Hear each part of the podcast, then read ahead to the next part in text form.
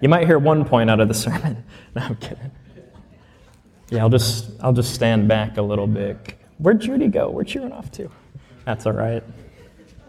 Okay, well, I, I can't speak for everybody, but I, I, reflect on growing up and my mom, and uh, such, such a great mom, really, such a great mom, and I think about how much I appreciate her now, and it's not that I didn't appreciate her growing up, but not, not near as much as I do now, how much I appreciate what she has done for me, how much she sacrificed for me, and how much she loved me. And so, you know, there are a lot of good moms here that I, have been able, the past year, have seen, and I hope that your children really appreciate and grow in their appreciation for you because unfortunately, I think growing up, we don't realize how much we should appreciate our moms. So before we get into the sermon, let's pray and then we'll get into it.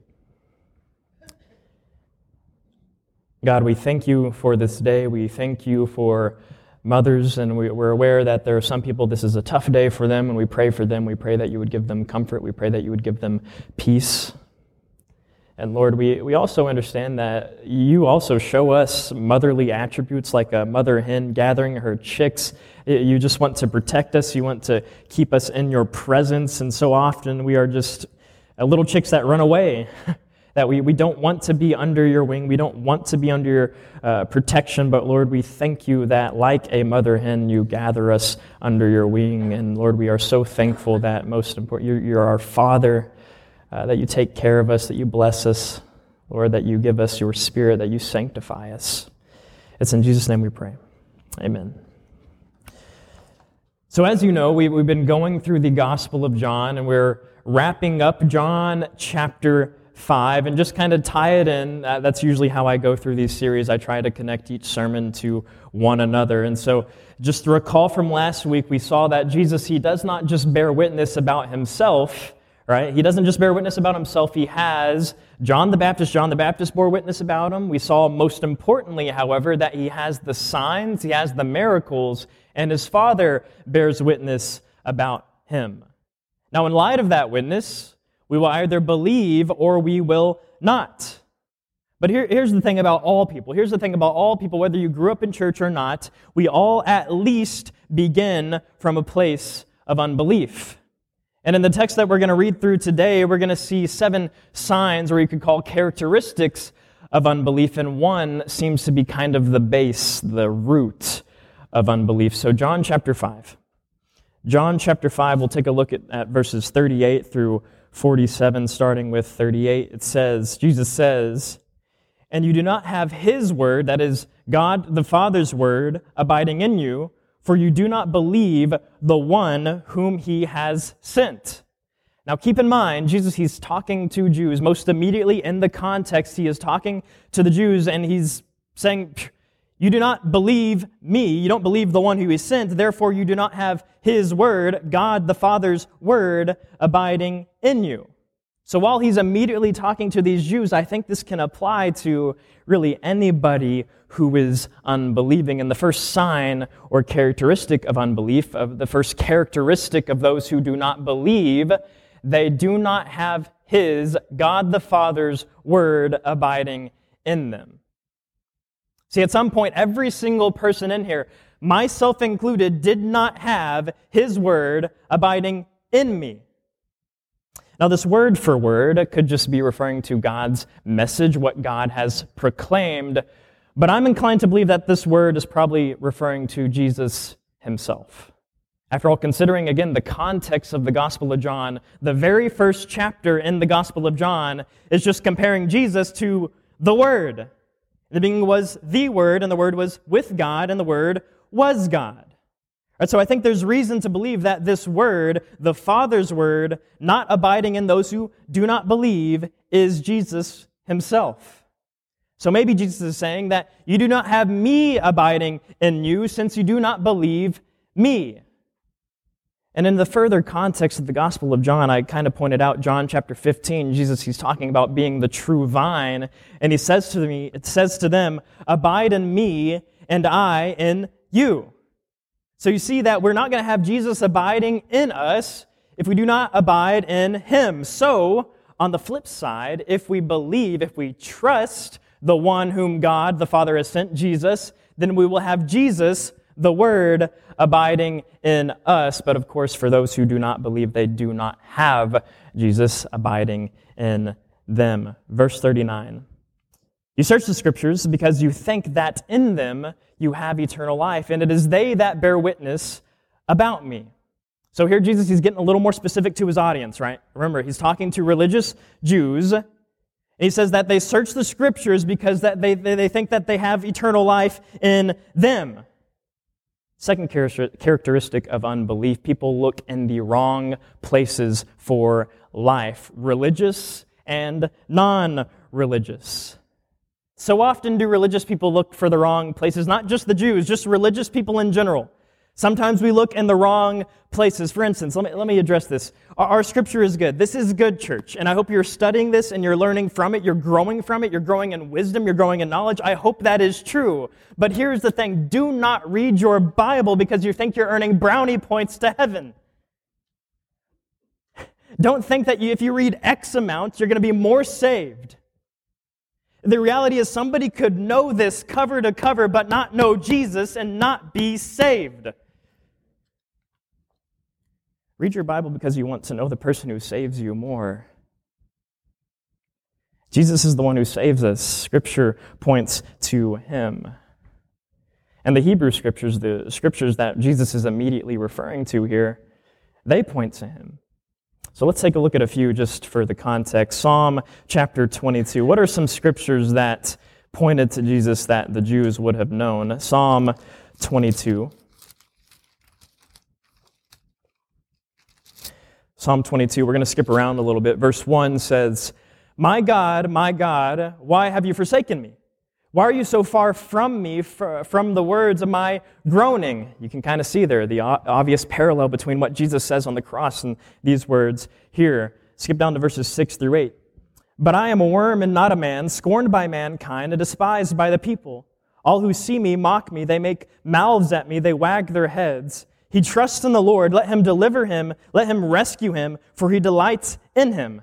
That verse 8, right? That sounds like the words from the thief on the cross saying, if you're the Son of God, save us and save yourself. Skip down to verses 16 through 18. It says, For dogs encompass me. A company of evildoers encircles me. They have pierced my hands and my feet. I can count all my bones. They stare and gloat over me. They divide my garments among them, and for my clothing they cast lots. Just like the soldiers, they cast lots for Jesus' clothing. And just realize the significance of this passage here. Now, obviously, for those who are believers here, you believe this, you believe this to be true, you believe this to be prophecy pointing towards Jesus. I'm preaching to the choir here, right? But man, casting lots, that specific detail, this, this being written some 600 years in advance between Jesus being on earth and this text, so specific and so true to what Jesus went through. And of course, Isaiah 53, one we all know. Isaiah 53, the suffering servant passage. I'm going to flip here in my Bible because I prefer to read here than the slides. Isaiah 53, verses 5 through 7. But he was pierced for our transgressions, he was crushed for our iniquities. Upon him was the chastisement that brought us peace, and with his wounds we are healed. And we, like sheep, have gone astray. We have turned every one to his own way. And the Lord, the Lord has laid on him the iniquity of us all. He was oppressed, he was afflicted, yet he opened not his mouth, like a lamb that is led to the slaughter, and like a sheep that before its shearers is silent, so he opened not his mouth. There are so many, there are so many Old Testament passages that point to Jesus. So many Old Testament passages that the Jews would have been well aware of that point to Jesus. Church, our scripture is good. It is good, but we got to keep in mind who it points to. It points to the one who saves us. Back to John chapter 5. John chapter 5, verse 40. So they, had, they, they search the scriptures because they think that in them is eternal life, but it is they that bear witness about me. Verse 40, Jesus says, Yet you refuse to come to me that you may have life. You see, throughout the Old Testament, as we know, God, he, He's trying to save His people. with the whole world in mind, but he's trying to save Israel, but they just keep falling away. Right? They just keep falling away. They cannot live up to God's law, thus emphasizing their need for a few things, right? One, atonement. Two, empowerment. Now, this could be said a few different ways, but that's how I'm going to say it right now atonement and empowerment. And God has been building up to perfect, complete, final atonement in Jesus, and empowerment that comes from being indwelled by the Spirit. See, there's so many prophecies in the Old Testament that point to the atonement that's going to come in Jesus and the empowerment that's going to come from the Spirit. Because we have hearts of stone that God is going to change into a heart of flesh, Ezekiel chapter 11. See, even if there's, uh, there's so much that points to Jesus, there's so much in their scriptures, the, the, the, scriptures that the Jews had, the scriptures that Jesus refers to, to them. There's so much that points to him and the life that they could have, yet they refuse to come. A better translation would actually be they do not want to come. They do not desire to come. That, that's just not in their desire. They just don't want Jesus. And there could be a number of reasons why. They think they've got it figured out on their own. They think that their religious piousness is what saves them. They think that they just can save themselves. They think they know better than Jesus. They just don't want to come. Their desires are pointed everywhere but Jesus.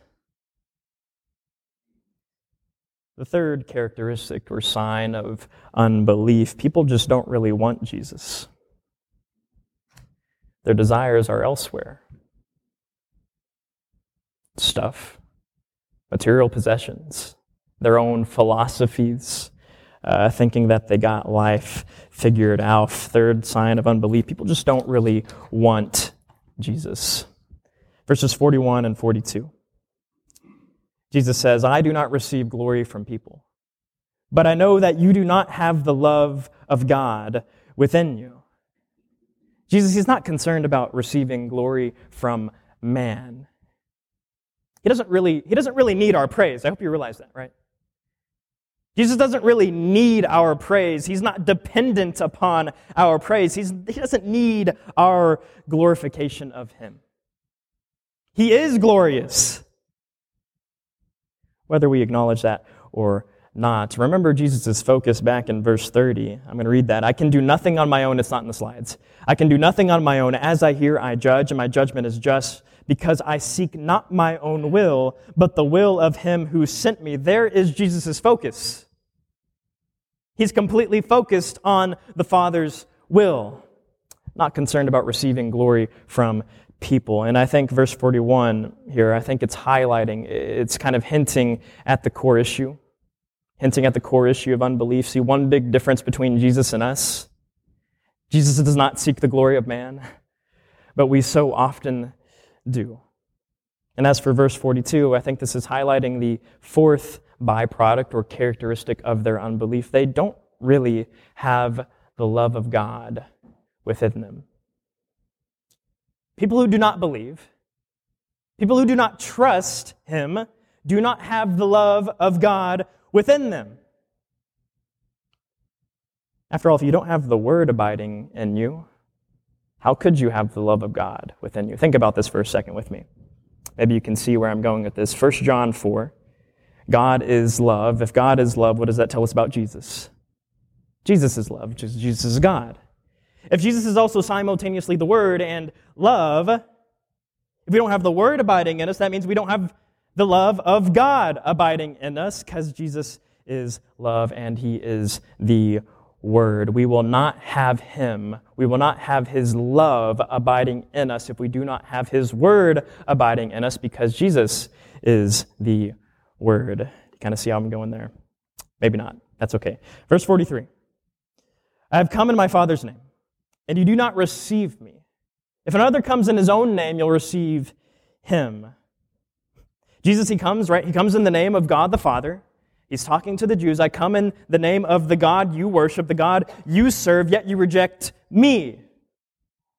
And the second half of this verse is very, very interesting. If one, if another comes in his own name, you'll receive him. Fifth characteristic of unbelief is unbelievers will accept people if they come in their own name. But why? Why would they not accept Jesus if he comes in the name of God the Father, but accept somebody if they come in their own name? And this is a point I heard from another preacher. It's a very, very good point. A humble, selfless king is more of a threat than an arrogant, power hungry king.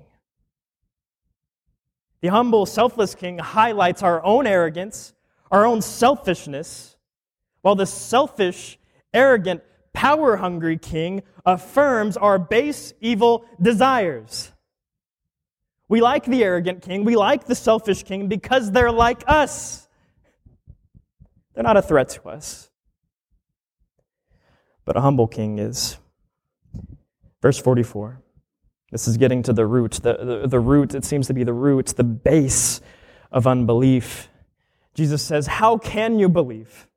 How can you believe when you receive glory from one another and do not seek the glory that comes from the only God? Now, one quick note here in the Greek, it's, I think it's intentional, I think it's important. There is no definite article before glory when it says when you receive glory from one another. And then uh, the, the definite article, the, is there. The glory.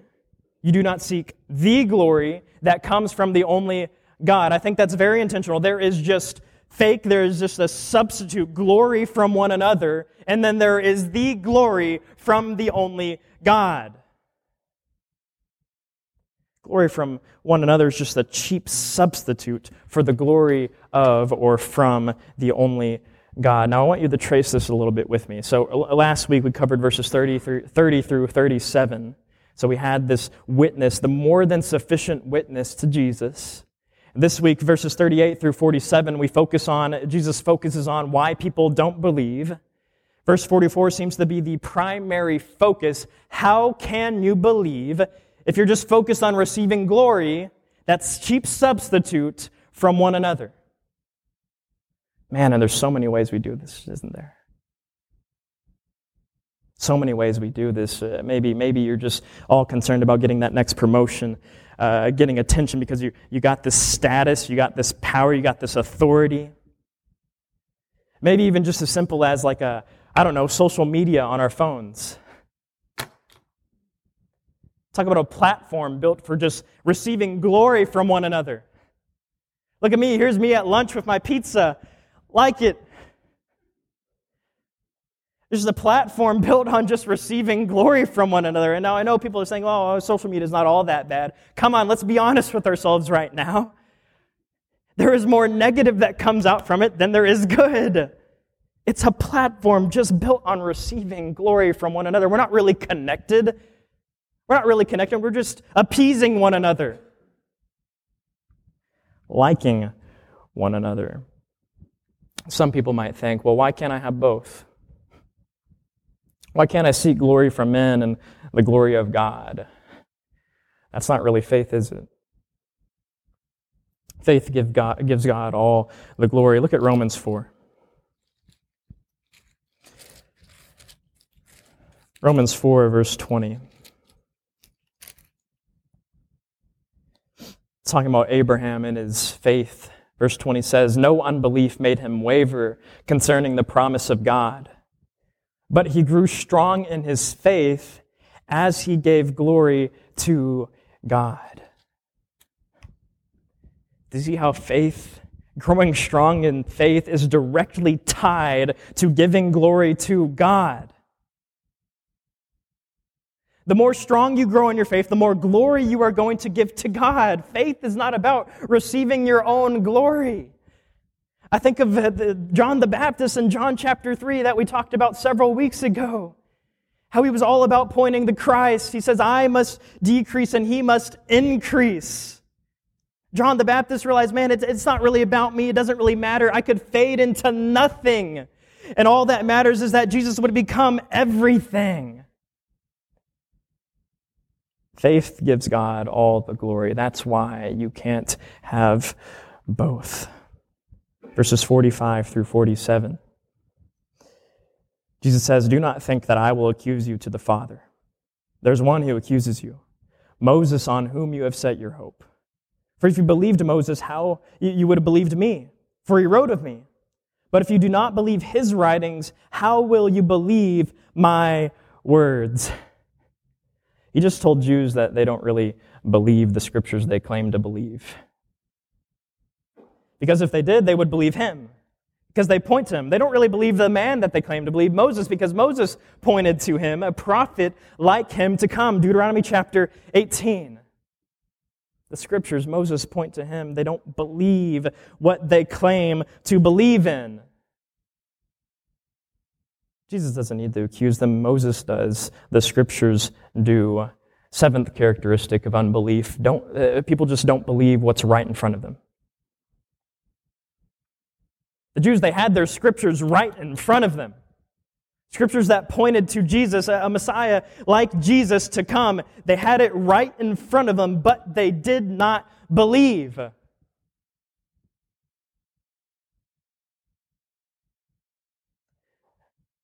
It astonishes me that there are some people who think that if they just, just, if something were to happen right now, if a miracle were just to happen right now, if Jesus were to open up the skies and stand right in front of me now, I would believe. That happened then, and there were plenty of people who did not believe.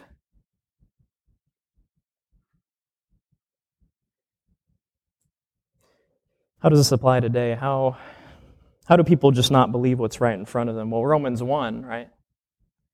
Would say, you, you got creation. Uh, for people who maybe not religious, maybe you, you're just an unbeliever, maybe you just don't believe in God at all.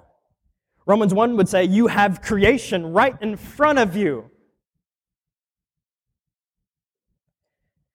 People who don't believe just don't believe what's right in front of them. People don't believe the witness of Jesus. They don't believe, people don't believe, every single one of us in here. At some point, right, I'm not just pointing a finger at everybody who's outside the church. I'm also pointing a finger at somebody who I was. I didn't believe because I, didn't believe the witness of Jesus. I didn't believe because I sought to self, self glorify. I was just concerned about my own glory. We have all been there. I pray you seek His glory. I pray you believe. I pray you are convicted. You can come as we stand and sing.